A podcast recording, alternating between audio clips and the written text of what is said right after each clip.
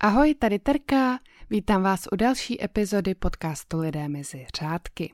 V dnešní epizodě se budeme zabývat životem a dílem jednoho z velmi známých eh, britských autorů, kterým je Rudyard Kipling. Celým jménem se jmenoval Joseph Rudyard Kipling a byl to britský spisovatel, novinář a básník a první britský nositel Nobelovy ceny za literaturu.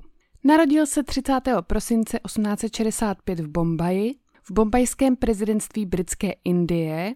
Jeho matka byla Alice Kiplingová a otec John Lockwood Kipling. Jeho rodný dům byl v kampusu JJ School of Art v Bombaji a po mnoho let byl využíván také jako děkanská rezidence. Přestože je na tom domě pamětní deska, která uvádí, že jde o místo jeho narození, tak eh, ta původní byla před mnoha desítkami let stržena a nahrazena a doteď se vlastně, uh, jak to říct, polemizuje o tom, jestli to opravdu byl jeho rodný dům nebo nebyl. Kiplingovy dny v Bombaji skončily, když mu bylo pět let. Uh, jak bylo v britské Indii totiž zvykem, on a jeho tříletá sestra Alice, které se říkalo Trix, byli převezeni do Spojeného království, v tom jejich případě konkrétně do South Sea Forsmouthu, aby žili s párem, který přijal děti do své péče.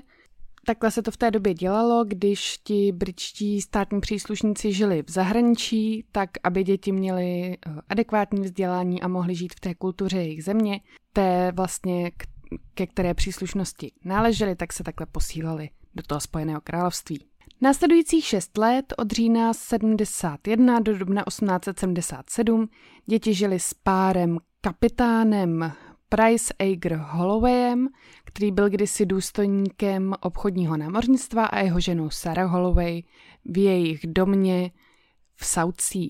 Kipling tady to místo později ve svých vzpomínkách označoval jako dům spustošení a například ve své autobiografii, která vyšla o 65 let později, Kipling vzpomínal na pobyt s hrůzou a uvažoval, zda právě tady ta zkušenost eh, neurychlila začátek jeho literárního života a často vzpomínal na krutost a zanedbávání. Eh, nebylo to tedy z rukou obou těch opatrovníků, ale vzpomínal takhle na tu paní Holovejovou, že byla k ním velmi krutá. Trix se dařilo o trošku lépe, protože uh, paní Hollowayová zjevně doufala, že Trix eh, se nakonec provdá za jednoho z jejich synů, takže se k ní chovala o trošku lépe než k tomu Rudyardovi.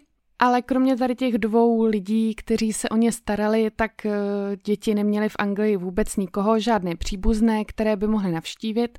Jediný, koho vlastně znali, byla teta z matčiny strany Georgiana a její manžel a měli to štěstí děti, že Vánoce mohli trávit eh, u tady těch dvou příbuzných v jejich domě. Na jaře roku 1877 se Alice, jejich matka, vrátila z Indie a děti si vzala k sobě. Během jara je vzala na Goldings Farm v Loutnu, kde měli celou farmu k dispozici, mohli tam běhat po lesích, a měli takové bezstarostné léto a podzim. A v lednu 1878 byl Rudyard přijat na United Services College v Devonu, což byla škola, která byla celkem nedávno předtím, než tam měl nastoupit, založena za účelem přípravy chlapců na armádu. Zpočátku to pro něj prý bylo celkem drsné, ale později to vedlo k velmi pevným přátelstvím a také mu to poskytlo prostředí pro jeho první tvorbu, kdy psal příběhy do školního časopisu Stalky and Corporation. Ke konci školní docházky bylo rozhodnuto, že Kipling nemá akademickou schopnost dostat se na univerzitu se stipendiem a jeho rodiče neměli úplně prostředky na to, aby to mohli financovat a tak místo toho, aby šel studovat do Oxfordu, jak původně chtěl, tak pro něj otec sehnal práci v Láhuaru, kde otec působil jako ředitel Mayo College of Art a také kurátor zdejšího muzea. Rudyard měl být asistentem redaktora místních novin Civil and Military Gazette, takže měl tak ta dvě zaměstnání a vrátil se tedy za rodiči do Indie. V létě roku 1883 také Kipling navštívil Simlu, což byla známá horská stanice a letní hlavní město britské Indie.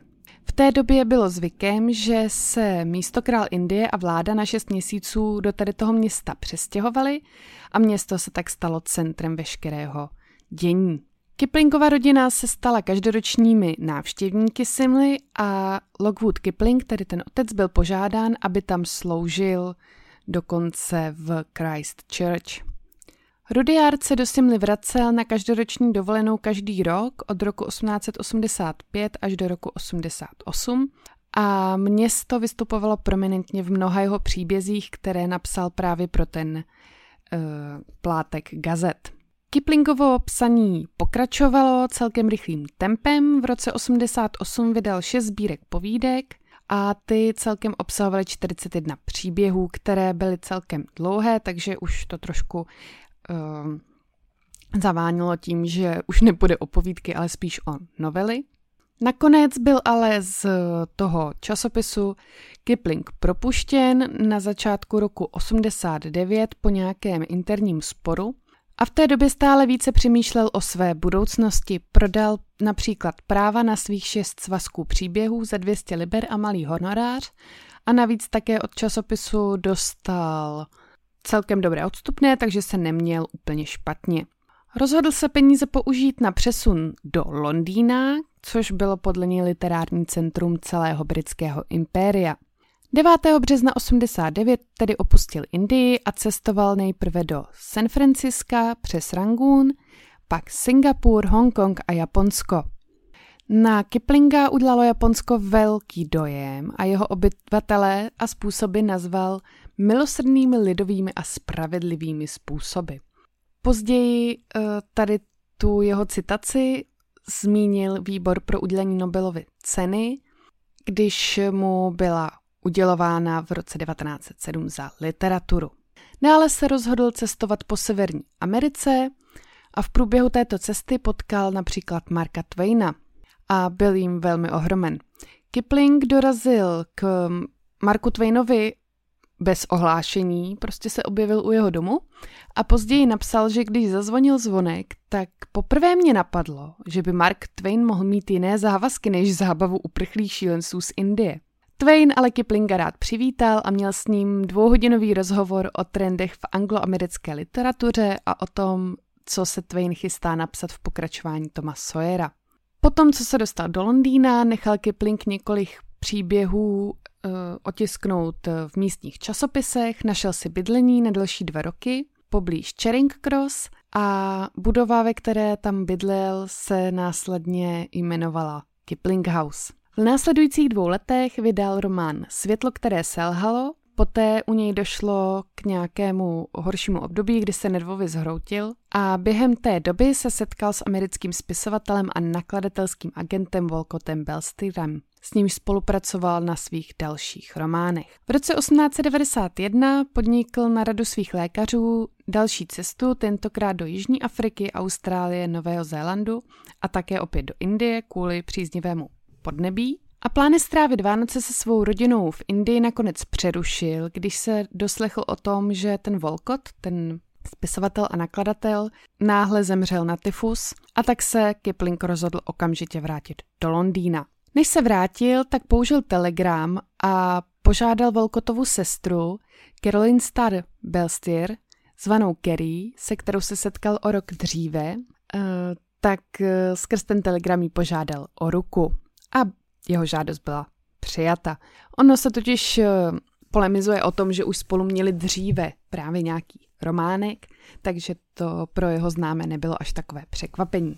18. ledna 1892 se Kerry a Rudyard vzali v Londýně a nevěstu k oltáři vedl spisovatel Henry James, který byl také velmi dobrým přítelem právě Rudyarda Kiplinga. Na přelomu století zaznamenal vrchol jeho literární úspěch a roku 1907 mu byla právě udělená Nobelova cena za literaturu a byl také označen za laureáta britského básníka a několikrát byl navrhnut na povýšení do rytířského stavu, ale obojí odmítnul. Z jakého důvodu to se úplně neví. Poté přišla první světová válka, kdy Kipling stejně jako mnoho jiných spisovatelů psal brožury a básně, které nadšeně podporovaly válečné cíle Spojeného království a opěvovaly vlastně snahu o obnovení Belgie po té, co byla okupována Německem a téměř celá rozbombardována. A v září 1914 byl dokonce Kipling vládou požádán, aby napsal propagandu, která se tohoto bude týkat a on tu nabídku tedy přijal. Jeho brožury a příběhy byly velmi oblíbené u britského lidu během války a jeho hlavním tématem bylo kromě jiného oslavovat britskou armádu jako místo pro hrdinské muže a také popisoval ta německá zvěrstva na belgických civilistech a příběhy žen brutalizovaných válkou rozpoutanou Německem. V roce 1914 byl Kipling jedním z 53 předních britských autorů, kam se počítal například A.G. Wells, Arthur Conan Doyle nebo Thomas Hardy, kteří podepsali svá jména v prohlášení autorů. To byl takový manifest, který prohlásil, že německá invaze do Belgie byla brutálním zločinem a že Británie nemohla bez potupy odmítnout účastnice současné války. Později uh, byl také velkým kritikem fašismu, nacismu i komunismu a tím bych tady to téma uzavřela. Já teda musím říct, že když jsem si o tom četla, tak uh, poté během druhé světové války, co se týkalo právě okupace, co se týkalo fašismu, nacismu, komunismu.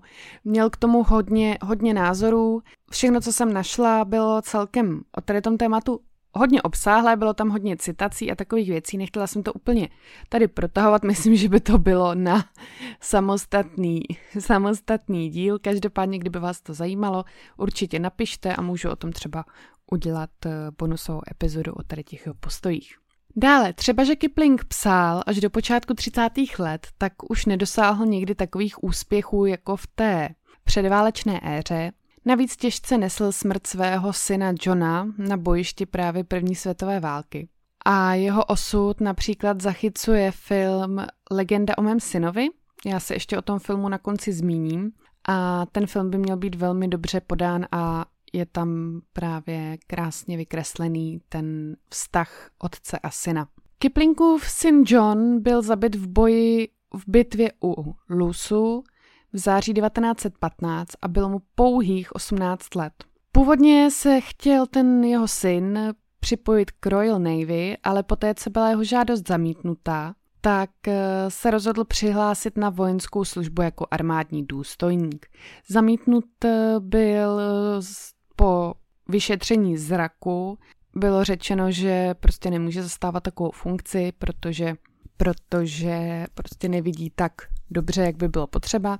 Ani při té druhé přihlášce to nebylo úplně bez problémů, opět byl problémem jeho zrak při lékařské zkoušce, ale jeho otec byl celoživotním přítelem s Lordem Robertsem, což byl bývalý vrchní velitel britské armády a také plukovník irských gard a na tu Rudyardovu žádost byl John nakonec do irských gard přijat. No myslím, že určitě se to Rudyard potom vyčítal, zvlášť tomu, že teda v takhle brzkém věku syn zemřel.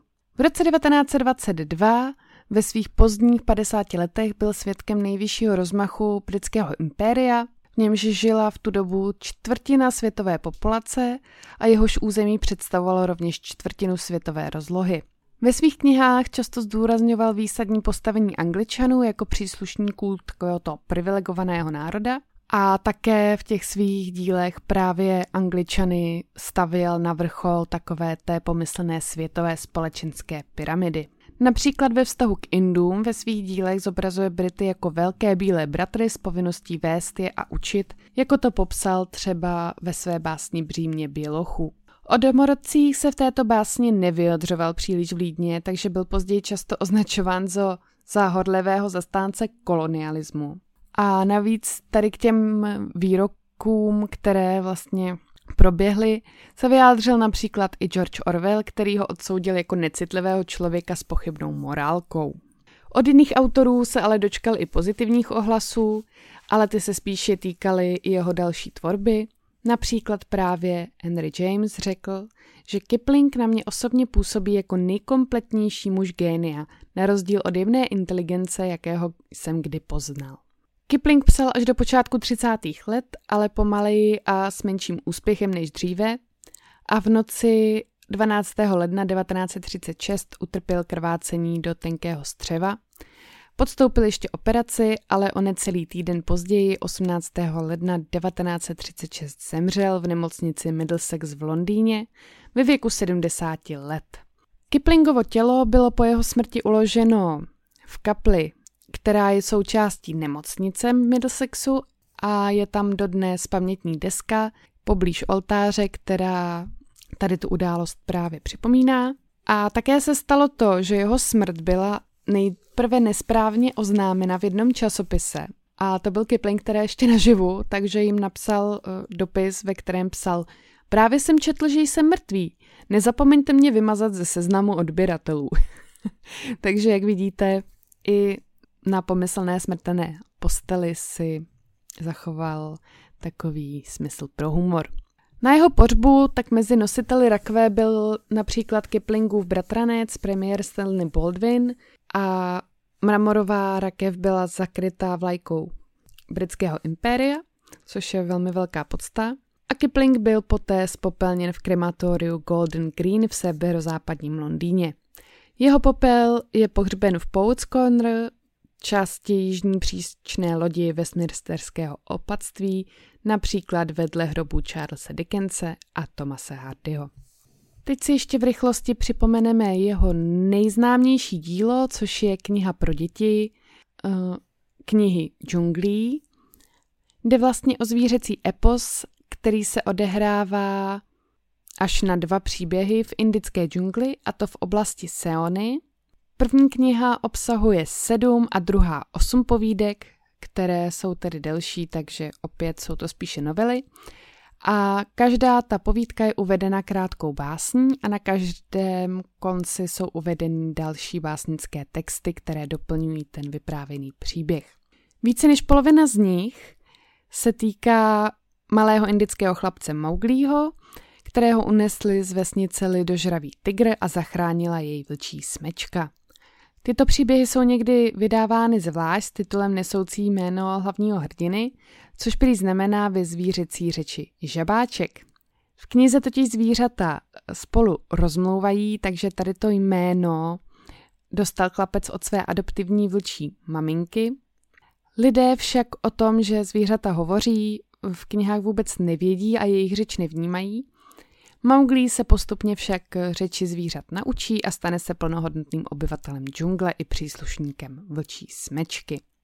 A na závěr bych ještě zmínila tedy ty dva filmy, které jsem našla, které by mohly být o Rudyardu Kiplingovi opravdu zajímavé.